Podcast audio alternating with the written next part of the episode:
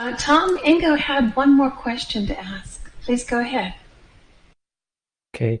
Um, yes, it's about uh, COVID-19 and all the news about it. Um, I read the question. I've noticed that many people are worried and especially young people are afraid and some almost become hypochondriac. Um, one can assume that these worries can be intensified or triggered by all the news. In this situation, information is important and when there is a threat, you want to know about it. And it's not wrong to inform yourself about what to do or not to do. But getting this information also has the potential to spark concerns. Uh, do you have any advice on how to deal with yourself so that you don't get into a fear cycle or when you're in it, how to get out? Yes, this is one of those things that, that, um, you know, it's very, not getting caught up in the fear is a very simple and natural and easy thing to do if you're grown up and don't have fear.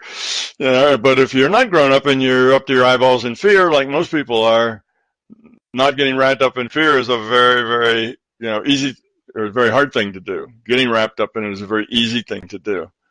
Unfortunately, this is one of the lessons that we have to learn here in this making this turn from self-centeredness to other-centeredness. And that is that the media, the people who create this news, they seem to have only one criteria for publication, and that is that it's sensational. It's gra- it's attention grabbing. It's sensational.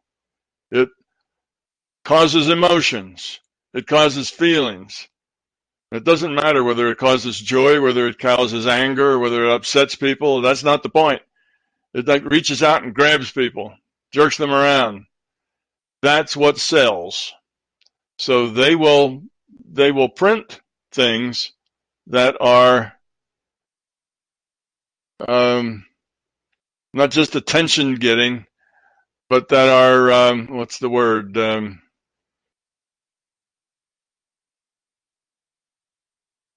emotionally entrapping, things that grab people by the emotions, sensational. They will print that and dwell on it, whether it's harmful to people or not. So it's not news that here are things that are going on you need to know about. That would be news. But this sensationalism, here's something that will grab your, your emotions and grab your feelings. That's not really news at all. That's kind of entertainment. Entertainment in a, in, in, in both a white and, and dark way, you know dark entertainment for the most part because things that grab people are things that are the things that are awful, things that are terrible.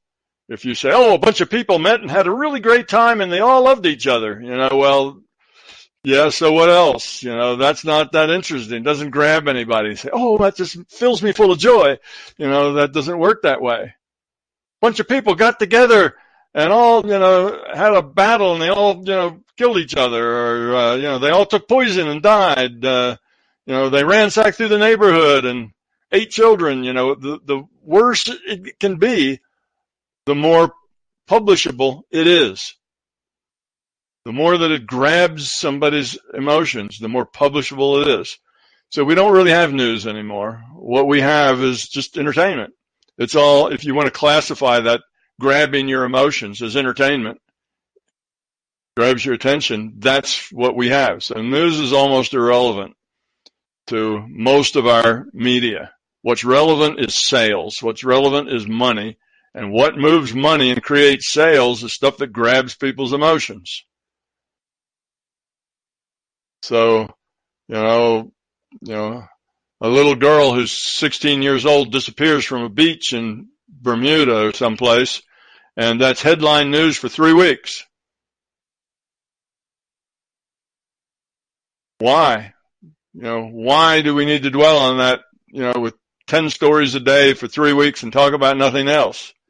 Because that grabs people by the emotions. It has nothing to do with news. So that's the problem is the, the media outlets just want to make money. They're not trying to give you information you can use. They're not trying to inform you of what's happening in the world. They're not trying to, you know, to uh, be helpful or useful in any kind of a way. They're mostly just trying to make as much money as they can.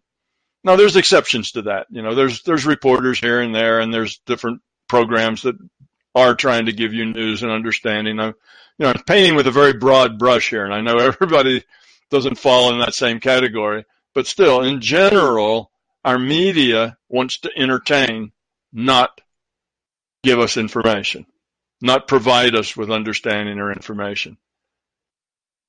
And I just, again, entertainment, I mean grabbing people's emotions. That's what entertains us. We're not entertained looking at a tree growing. That doesn't entertain us. But looking at two big burly lumberjacks and see which one can cut the tree down faster, that's entertaining because there's a loser and a winner. That's entertaining. So it grabs our emotions. We get emotionally involved in it. So that's the problem. So our media is just full of this stuff. And it's, it's not only not useful, but it's hurtful. It hurts people. It creates stress. It creates anxiety. It creates depression. It creates conspiracy theories. it creates all kinds of dysfunctional things, but it's profitable. And that's why we get it. So what is, what is profit? Profit is money. What is money? Money is power. Money is the metaphor for power. That's, that's why money, that's why you want money.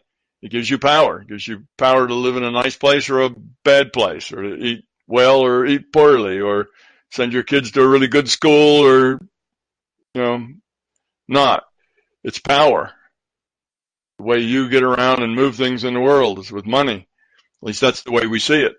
So money is the, as long as power is the thing we crave most, then money will be the thing we crave most. Okay, well, what is power? Power is just self-centeredness. Power is all about you and your wants and your needs. Even if I want money so I can help my family, well, that's still, you want power, so you can do what you want with it. What you want with it is to help your family, but it's still power. It's what I need. So we are very self-centered people. And a very self-centered people doesn't give people information they can use. It gives people entertainment because that makes money. And why do they give us entertainment? Because that's what we want. we want to be entertained. It's not like what we desperately want is good information and they just keep giving us entertainment. No, what we really want is entertainment. The shows that come on that actually have information not many people watch those. Truth is not that important. Image is much more important in our world than truth.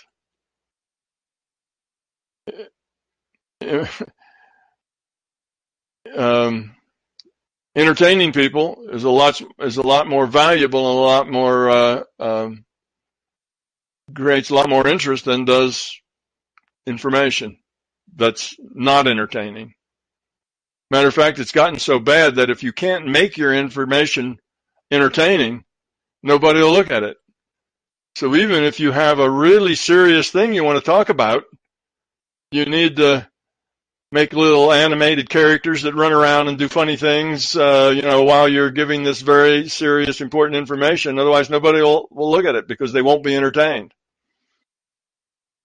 I saw that on a, a, a guy was was posting a comment on a on a um, a video that I was watching about COVID-19, and it was a couple of uh, virologists who were having a discussion. They were from John Hopkins, and they were talking. This was like weeks ago when the when the COVID-19 was still in its early stages, and they were going over the possibilities and all the things that could happen and what the probabilities were and how this virus worked and how it didn't work and how it killed. And there was a bunch of you know these are a bunch of PhD uh, virologists and immunologists and others sitting around having this very intelligent conversation. And the comment was, this is boring. This is so totally boring. I don't know how anybody could listen to it because it went on for an hour, hour and a half. of just serious people talking about serious things. And that was the comment. I couldn't, I couldn't listen to it. It was just too boring. It was wonderful information, important information, necessary information, but nobody was telling jokes. Nobody was, uh, you know, cursing. Nobody was, uh, you know, dancing or singing or, you know, there weren't any little cartoon figures running around and it was just too boring to even watch. So, you know, we have to make things entertaining or nobody will look at it. That's, that's where we live right now. So you're right, Ingo. It's a problem, but it's a problem of our self-centeredness. And it's another one of those things. Well, here's an opportunity to learn. Okay. Maybe we'll learn something here. Maybe we'll realize that we create a lot of harm. We hurt a lot of people with this negative entertainment. Hurt a lot of people, particularly young people. Yeah, that's a that's a fact. I mean, there's a lot of young people that are, you know, suicide has become the number one killer of you know people under what 18 or something like that. You know, it's that's because of all the negative information in the world. And even if it's not negative, even if it's just information that's it's not negative, but it's unnecessary. Like in Canada, in Canada, they had this big public discussion over who should get the ventilator. Had two people needed a ventilator. One was a 12 year old boy and one was uh, an older, I don't remember, you know, late 60s, early 70s guy who was a scientist that dealt with, uh, maybe he was a vir- virologist or maybe he was an immunologist or something, somebody whose skills would be very important today somebody that we need to be working on the problems we have today with, with these public health problems. So he was a very, um, you know, valuable person, if you will, but he was older. And then here was this 12 year old who had all the potential in front of him. And, uh, there was only one ventilator and they both needed it. Well, why would this go public? Now, okay, in a, in a philosophy ethics class, you could have a discussion on this if you were in college. You know, that might be something that you'd want to bring up and say, well, you know, but obviously this, uh, that kind of a thing has no right answer. It's not like, oh, well, of course you'd give it to, you know, the kid or you'd give it to the virologist. there are no right answers to this, but it's sensational. It creates a lot of arguments so that got put out on the press and now it's a, it's a public discussion. Okay. So whatever that poor hospital decides to do, and they're going to have to decide to do something or they're both going to die. So, you know, within the next like hour, somebody's going to have to make a decision. They will. And it'll be the best choice that they knew how to make at the time. Period. And life goes on. But whatever it is that they do, at least 50% of the population will damn them and send them hate mail because it wasn't the way they thought it should have been made. That's not a decision that needs to be public. That's a decision that needs to be done in that hospital by those people. It's not a decision that needs to be second guessed.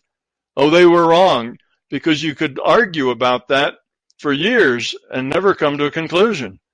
So it just starts arguments, starts bad feelings starts people disliking each other, creates polarity. All the people that thought the 12 year old versus the people that thought the older guy, you know, who had a, a really valuable education instead of experience.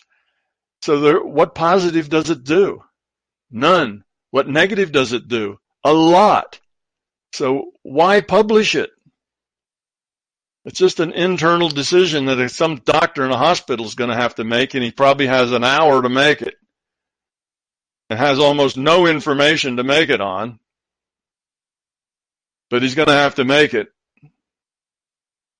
And see, so now you have Canada, you know, now second guessing this decision, and they'll probably talk about it for the next 20 years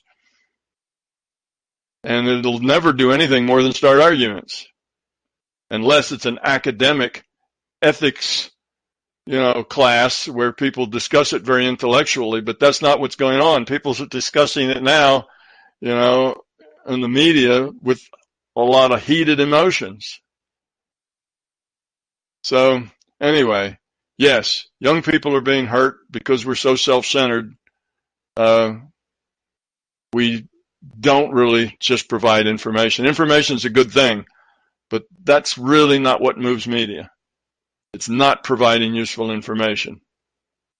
Maybe a hundred years ago, that's what moved media, but no longer. Now media is all about entertainment and if it'll jerk people's feelings around, then let's get it up there and play it for all it's worth because that will sell. Another, just another symptom of a society that is very self-centered don't really care about the people they hurt. They don't even think about the people they hurt. I'm sure that reporter that in Canada that put that out, he didn't think about, gee, this can hurt a lot of people and cause a lot of useless arguments and hard feelings. He just said, wow, this is something exciting. This is going to be news. What a, what a dilemma. This is going to catch people's attention. So it goes out. So you don't even think about the consequences. Why? because you really don't care about the consequences because you're just not that plugged into other. He probably got a, three gold stars for the day for coming up with the with the most read article in the newspaper.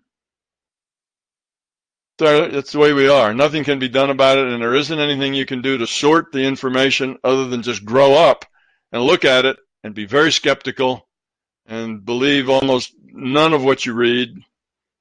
You know, what do they say? Believe none of what you read and only half of what you see. Well, now after Photoshop, don't even believe half of what you see. You know, you believe none of what you read and none of what you see. So you just stay skeptical and have your own filters that just says, well, that's, I don't need to think about that or that or that. Just throw all that stuff out because it's just not useful information. It's just junk. But unfortunately, we not only are junk food junkies when it comes to what we eat, we're junk food junkies when it comes to what we consume as far as information. The healthy, good stuff, we are not too interested in that. You know, so we have a we we give our physical body Coca-Cola and potato chips for dinner, and we give our mind conspiracy theories and uh, and negativity. It's just where we are. it's who we are. It's uh, just the nature of it. So there's no way to fix it other than grow up.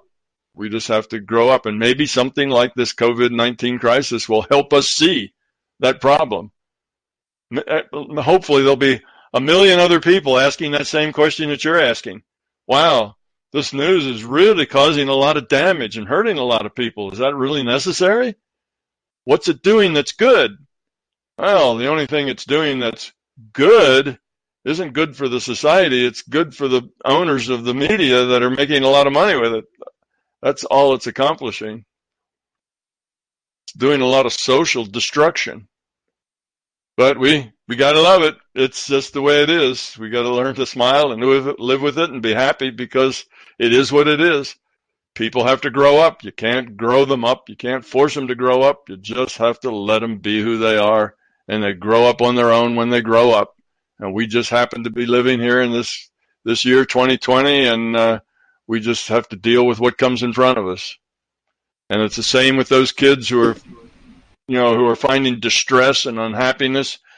It's a lesson for them, a hard lesson. They're going to have to learn to just let that stuff go, not get wrapped up in all the negativity. And it'll be hard, but uh, some of them will make it, and we'll learn a lot, and Others maybe won't survive. Kind of the nature of existence. But we won't change. You can't change it by making laws. You can only change it by people growing up. Sasha, if you're listening, um, you can go ahead with your questions. You've submitted them. I don't have them in front of me if you would like to ask them. Yes, thank you. I'm here. Um, okay, so so basically, I I feel like I get sort of I I I sense the you know quote unquote energetic signature of living things like of different people different animals, my own pets, whatever, plants, um, in way that, you know, uh, taste different foods differently, that I associate different tastes with different foods. I associate different energetic signatures with different living things. And I use that during meditation to check in with people, my loved ones, to send them healing, to communicate, and so on. Uh, I can also send uh, things like if I send a letter, I'm a writer and I often send out pieces, you know, to, and, and I wait for and I can often when the editor is reading my piece and I can often also sense whether or not they not they're going to accept it or reject it. Um, but my question is, so like I hit a, a, the person I'm trying is behind a shroud of of iron inside some box that I can't penetrate. Um, you know, and it just leaves me perplexed why I can do that with some people and not others.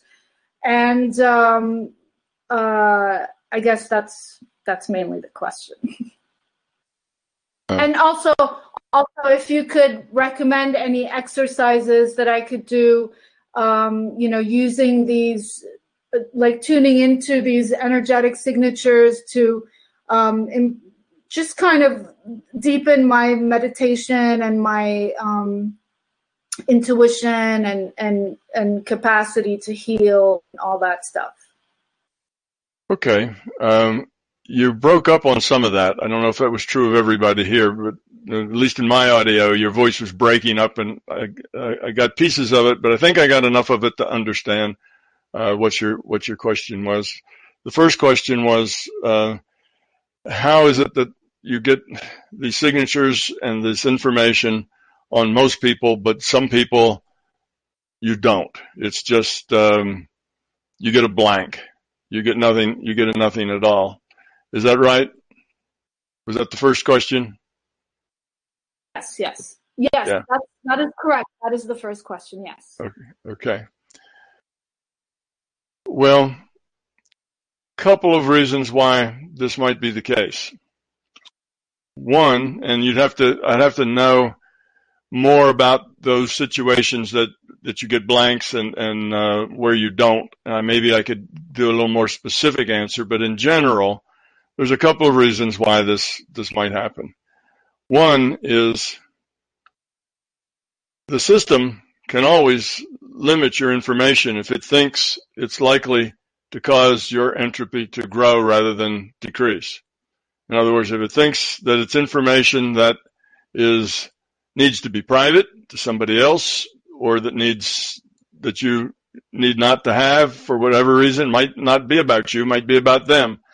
But the system doesn't always share all with everybody.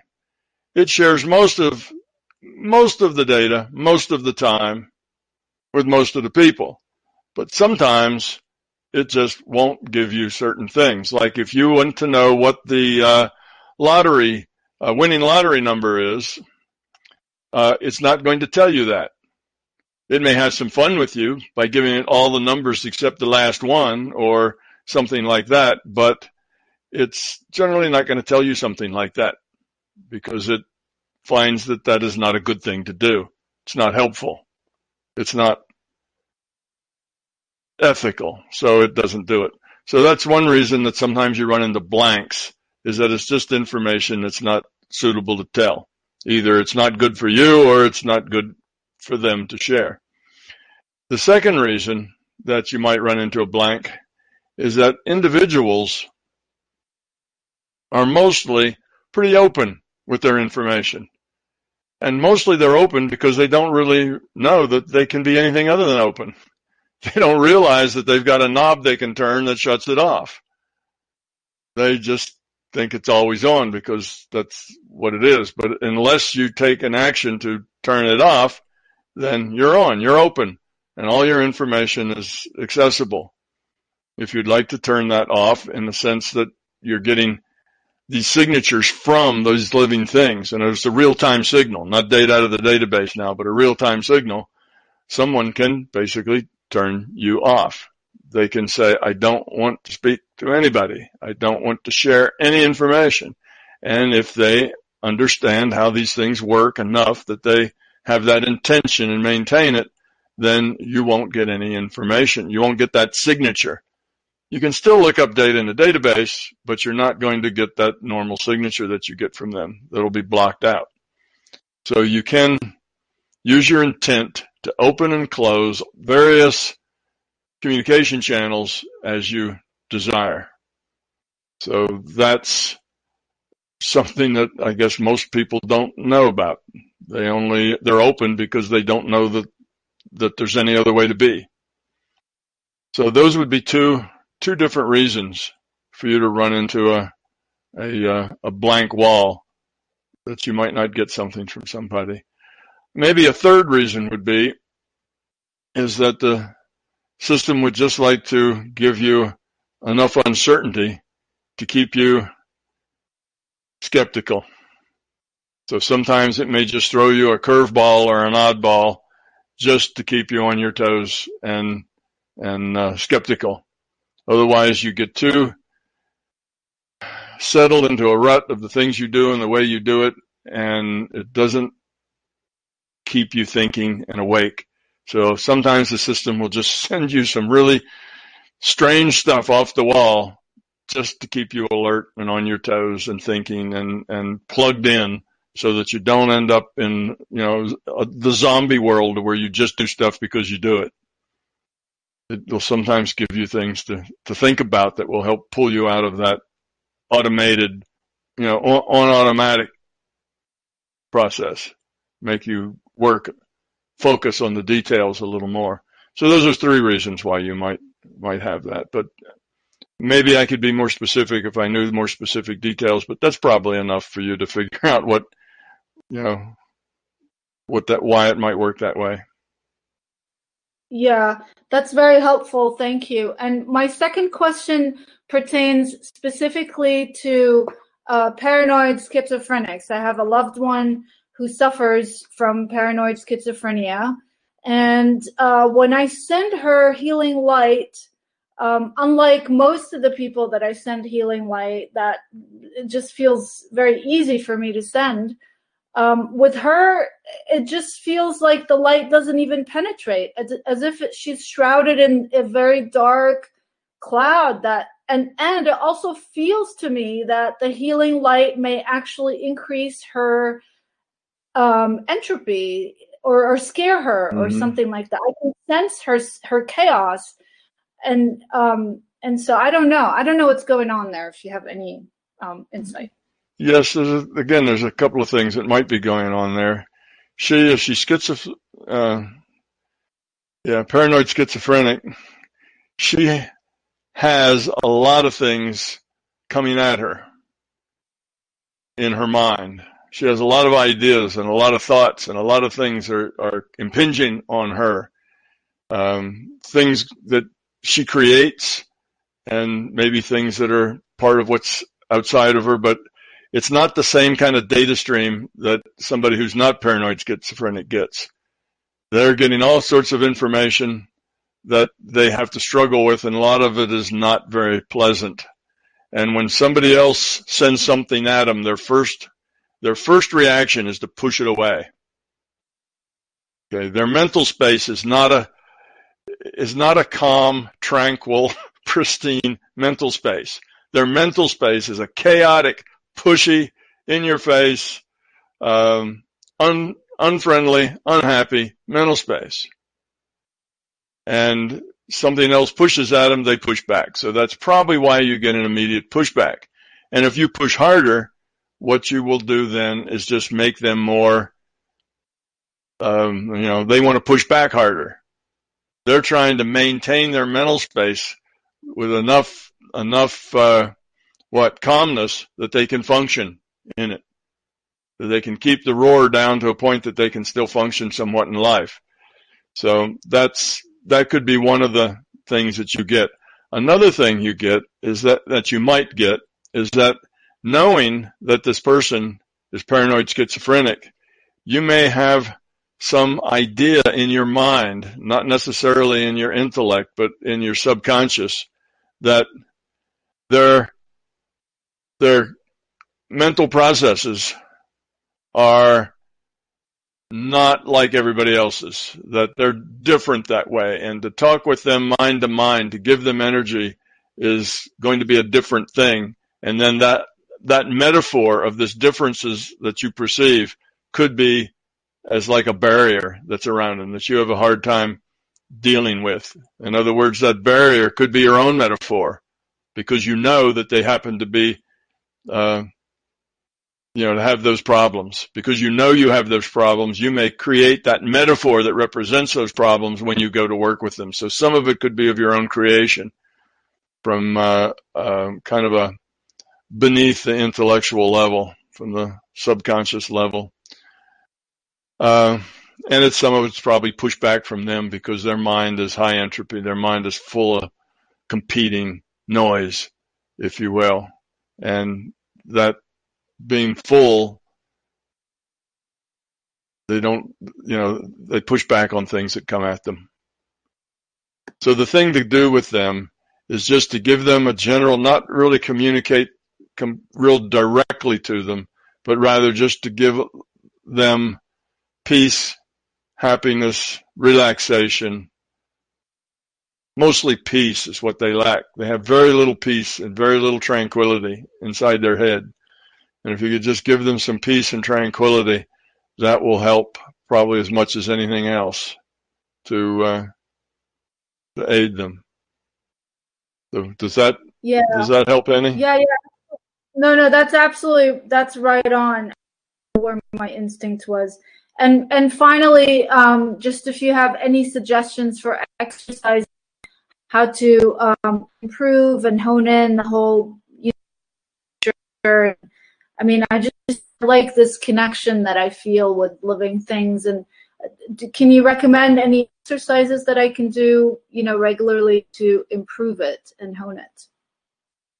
Um, well, yes. One would be an awareness that the the things you get, you say you get um, uh, signals or indicators or feelings or things back.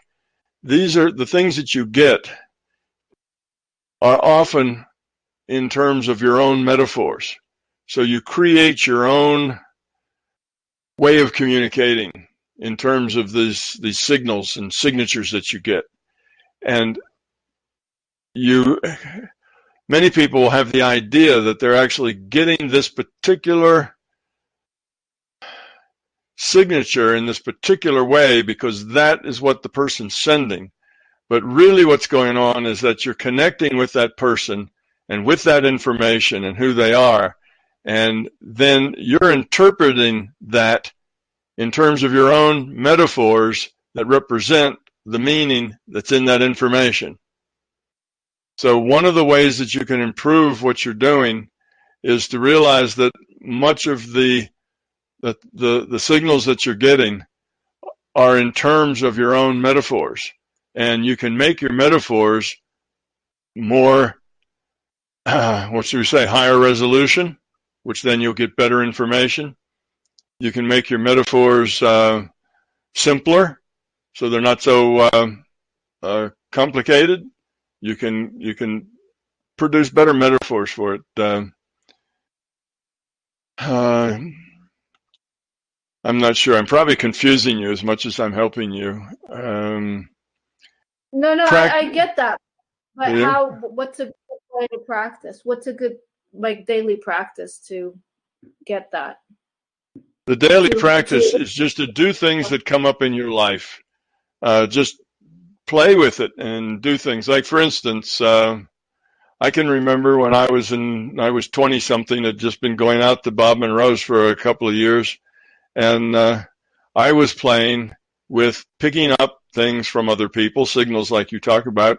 So as I would walk around, I would just notice things like there would be people sitting at a lunch counter and I would see their backs. I'm in a, I'm in a store and had a lunch counter so people are sitting at the lunch counter and I see them sitting there. I would hone, I would pick one and see if I could taste what it was they were tasting and see if I could pick up that signal. And then I could walk around to where I could see what it was. You know, what was that, a dill pickle? Yeah, okay, there's a hamburger, a great big dill pickle on it, and that sort of thing. So I played with these sorts of things just to see if I could get it right. You know, it was a way of testing myself and a way of exercising that capability of picking up on that sort of information. So you can do that in everyday life and you do it some. You know when your when your you know article is going to be accepted or when uh, you know something will happen or you know when a friend is going to call. Being aware of those things more. And it's just a matter of paying attention to them. You know, anybody can get these signals if they pay attention to them. So that it's that learning to pay attention. Normally, we just walk past people eating at lunch counters and we don't pay any attention to what it is they're eating. So that information's there. What's missing is your attention to it to make the connection. So you can practice it in lots of mundane ways, just making your attention go to any number of things in your environment. You know, the doorbell rings. Who's on the other side? Uh, and uh, what's in the package that they brought? Well, you'll have some clues about that because maybe you know what was ordered. Uh, so maybe that's not as good a one, but things like that. What are you going to find behind the closed doors? You know, what's going to happen when you go meet so and so today? And if you just all that information is available, at least if it's in the future, it's available in the probability, and you can get that. And mostly we just don't. Now, was I was I invading that guy's that guy's privacy by tasting what he was tasting? Well, I don't think so. I think it was just information's available. You just put your attention on it. So I'd say that there's probably dozens of things in your environment that you've never thought of actually putting your attention toward that you could. And all of those things will just make it easier and easier for you, and you'll get more and more accurate with it as you practice. Okay. Very cool. Thank you, Tom. That's very helpful. You're welcome. Thank you, Sasha. The next question was submitted by Ralph B. Tom, the question that comes to my mind is whether the coronavirus is a manifestation of the intent of our global or at least group consciousness, the intent, for example, of the Friday for Future movement. Uh, the Friday for Future movement is a movement um, of, of students who take time off classes on Fridays to participate in demonstrations to demand actions from political leaders to take action to prevent climate change and for the uh, fossil fuel industry to transition to renewable energy. So, what do you think about that? Could it be that we are already in a development stage that group consciousness is more important and more contributing to our individual development than our individual consciousness? That the challenges we are facing now and in the future are challenges for us in order to see whether we're able to act as a society and not as a single individual anymore.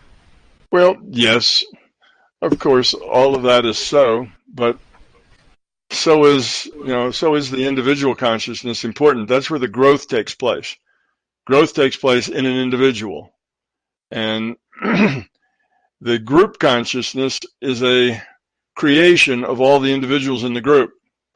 So if all the students get together and form a group, a group of concerned students about climate, Okay, and that's just a, a loosely doesn't have to have a charter, doesn't have to have a you know a, a button and a and a logo or anything. It can just be a loose group, you know, just something among maybe dozens of colleges or young people on the internet or whatever. So, but there's a group like that, and they decide that a good tactic would be taking Friday off and, and demonstrating to bring attention to issues, well, it's the individuals that create the collective consciousness, not the collective consciousness that that uh, changes. Well, collective consciousness can change individuals, but it's not the collective consciousness that is the the uh, the actor there that's changing the people. the collective consciousness reflects the people. Okay. Now new people come in and they'll get into that group and that collective consciousness then will help nudge them toward the same ideals. So in that way, people joining that group are being nudged toward the toward the causes of that group. Well, it's not because the the it's not really the collective consciousness that's changing them. It's all the consciousnesses of that group that's that defines the collective consciousness. The collective conscious isn't a thing in itself. It's not like a being of its own. It's the vector sum of all the individual consciousnesses that identify as being a member of that group. That's what collective consciousness is.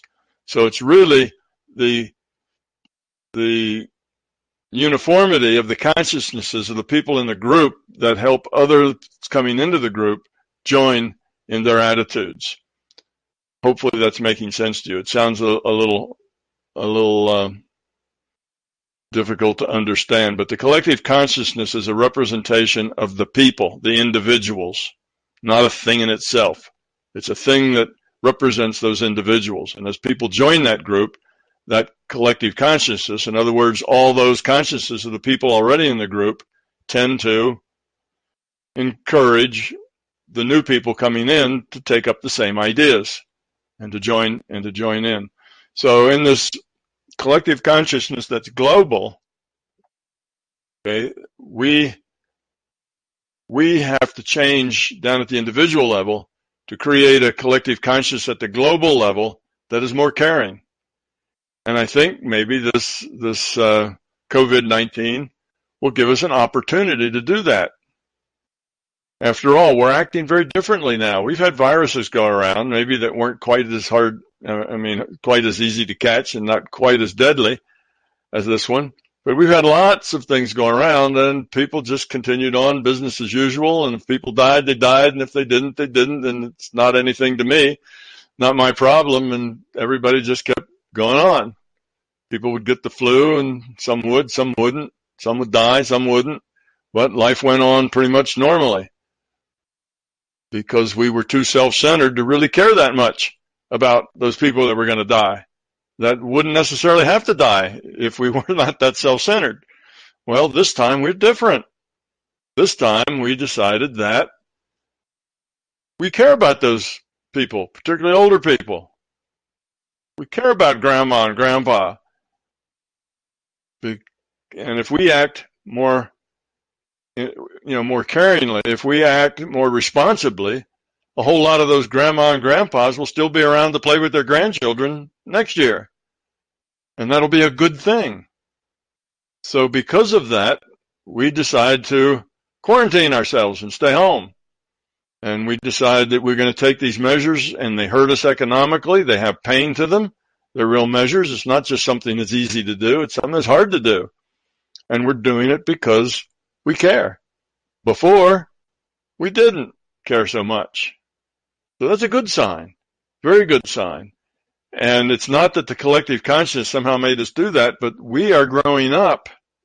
And as we grow up, the collective consciousness we create is helping other people grow up. And if enough people grow up, then that gets to be a movement. And that movement begins to dominate. And that's the, that's the effect we have. It's called, in science, we talk about it in nuclear physics as a as a, a, a critical mass. You know, if you have a radioactive substance and you have enough mass of that substance around, you'll have enough neutrons that will make reactions, and those reactions then create neutrons that make reactions that create neutrons that make reactions, sort of like passing a virus along. And what happens is the thing goes boom. You get so many reactions going that it that it uh, is a self-sustaining reaction. Well, the same thing happens with our collective consciousness and socially. If you get a significant minority who actually care about grandpa enough to stay home and take the, you know, take the economic hit that they're going to take, then that is a good sign. And that helps other people make that decision, which helps other people. And if you get enough, well, it just cascades and becomes a chain reaction and you'll end up with growth, actual, real spiritual growth of you know, maybe 20, 30 million, 100 million people, maybe even more than that, who just kind of grow up because of this, this experience. And big, disastrous, terrible experiences tend to cause that. When we had the Depression back in the 1930s, a whole lot of people grew up more quickly because of that. When you're pressed with things that hurt, when you're pressed with tough decisions, well, do I just go on with my life or let grandma and grandpa die? Or, well, should I stay home and, and hopefully uh, keep more of those people alive? Slow it down so that less people will, will die, so that the medical people won't be totally overwhelmed and, you know, send the death rate up not only for old people, but for middle-aged people and even young people now are dying from this disease. It's a disease that creates basically pneumonia, and it's the pneumonia that kills people. And even youngsters can catch pneumonia, and it can be deadly. So yes, I see some positiveness here, and all, and the kids getting together to try to raise uh, uh, visibility of an issue like you know global climate, then sure, do what you can. But don't flunk out of school doing it because you missed all your Friday all your Friday classes and it made your you know your grades go down. So, you know, but give to it as you can. Because having you flunking out of school is also a high entropy thing to do. You know, do it as you can. Be intelligent about it.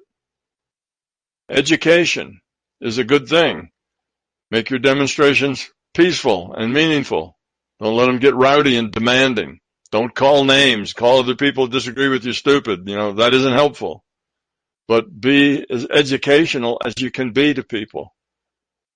Be gentle, be kind, but be emphatic and you will change people's minds. Be demanding and surly and you will change people to be against you, not for you.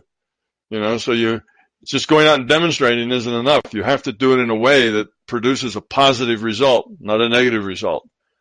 If you demonstrate for something good, but you do it in a way that just creates more fear, then you're actually part of the problem, not part of the solution. And many groups are bent on fear mongering because they know that the way you manipulate people is with fear. Well, that's not a good way to go about creating good things is by creating fear, by manipulation. Education's great. Using fear to manipulate, not good. Long term, it doesn't work out well. So if you want to help people change the, you know, or help people understand that climate change is really important, then you need to do that in such a way that is not just frightening people, if you go on a thing, on a, some kind of a, an education thing that, oh, climate's going to change, everybody's going to die, this is going to happen, that's going to happen, it's too late now, da da da da da, and it's all fear, fear, fear, you'll have become part of the problem, even though your idea of, of trying to affect climate change is a good one. Your execution of that idea is part of the problem, not part of the solution. So you need to be part of the solution. It needs to be a positive message not a, a negative message, not a fearful message, but a positive message. Put out facts. You can say facts that are tough, facts that are that are uh, hard to look at, without being fearful. So anyway, yes, I think we uh, we are growing up, and hard times tends to make people grow up more. Tough things to deal with tend to spur people to grow up. So we'll see. We'll see. Sometimes hard things tend people to de-evolve. You know, some people will grow down, but I'm hoping a whole lot more will grow up than those that grow down. You know, it's like, uh, uh, what, what Gullamy said there. You know, I hope uh, more more people uh, learn to to to find strength and positiveness and love in that family rather than you know they're all mad at each other and they all can't stand each other. So we'll see. You know, as the years go by, we'll look back at this and history will be able to tell, was this a step forward or was this a step back? How did we deal with this? How did we recover from it? Did we make you, caring Tom. choices or not? Go Yeah. ahead, Donna. I think you um, you would agree that uh, the people who lived through the, the depression um, will never think, never thought of their world in the same way again, rethought everything they they knew. Um, so perhaps we'll see some of that. I don't think any of us will look at the world the same way again, uh, having gone through this, and we'll see how, as you say, how that comes out. Um, we don't have a lot of time left, but uh, David C. had sent in a question to us that we didn't get to post on there. His question, and I, I know this might take a little bit of time, so I just want to say ahead of time that we, you and I did an interview on the origins of consciousness. So that is on YouTube, Tom Campbell, The Origins of Consciousness. The question that David submitted was how did consciousness decide it needed to grow up and lower its entropy? And does the LCS, as you call it, benefit from all of this lowering of entropy? You, you've encapsulated things before in a short time, so see if that can happen. Oh right. yeah, I've got seven seven minutes, and it'll be a piece of cake. Um, you know, the short answer is yes and yes, but I can go in a little more detail than that. And that is that um, the larger conscious system is an information system. An information system, if it raises its entropy and continues to raise its entropy, it will disappear. It will no longer be an information system. All of its bits will be random because that is the highest entropy condition of an information system is there is no information and the information system is dead. So that's death to an information system is raising entropy until death. No information left. Okay. Now you create uh, information by order. Ordering things creates information. Okay. So that's a low, that lowers entropy. So lowering entropy allows an information system to evolve. So why does an information system want to always lower entropy? Because it's grow or die, just like everybody else. It's the same deal we get, right? You grow up or, you know, you, you grow up or you die. So you have to keep evolving. And there's an innate sense of wanting to be better, of wanting to create, of wanting to do things in a better way. We have that sense of wanting to survive and wanting to survive well. And with that sense, our system chugs toward states of lower entropy. Okay, so that's why it does that.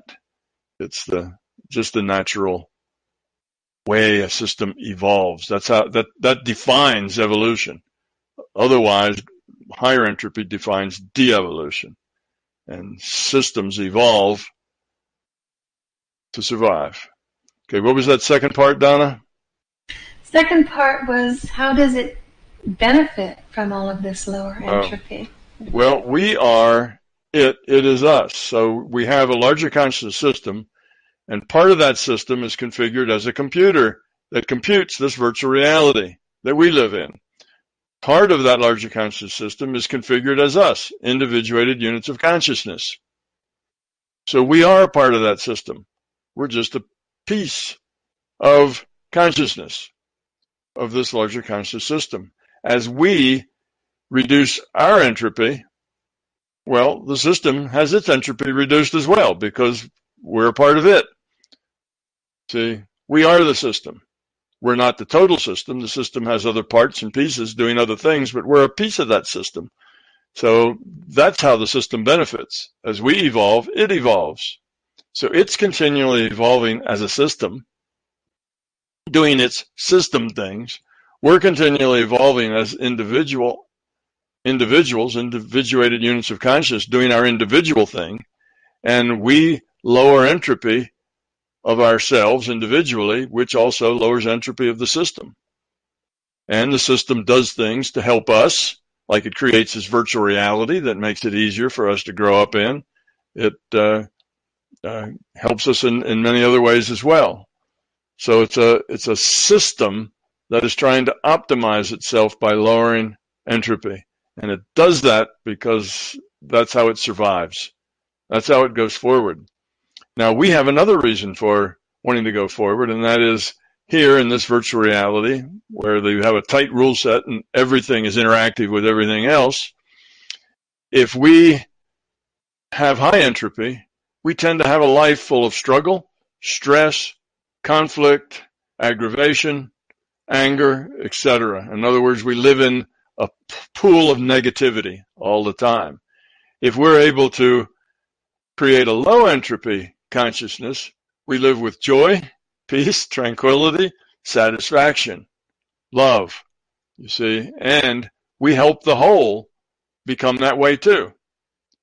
Because uh, us as an example, as we grow up, we help the whole grow up toward that. So we have another reason. It's not just that we are lowering entropy for the system, but we are also creating experiences for ourselves that are just a whole lot of fun and very enjoyable and very satisfying.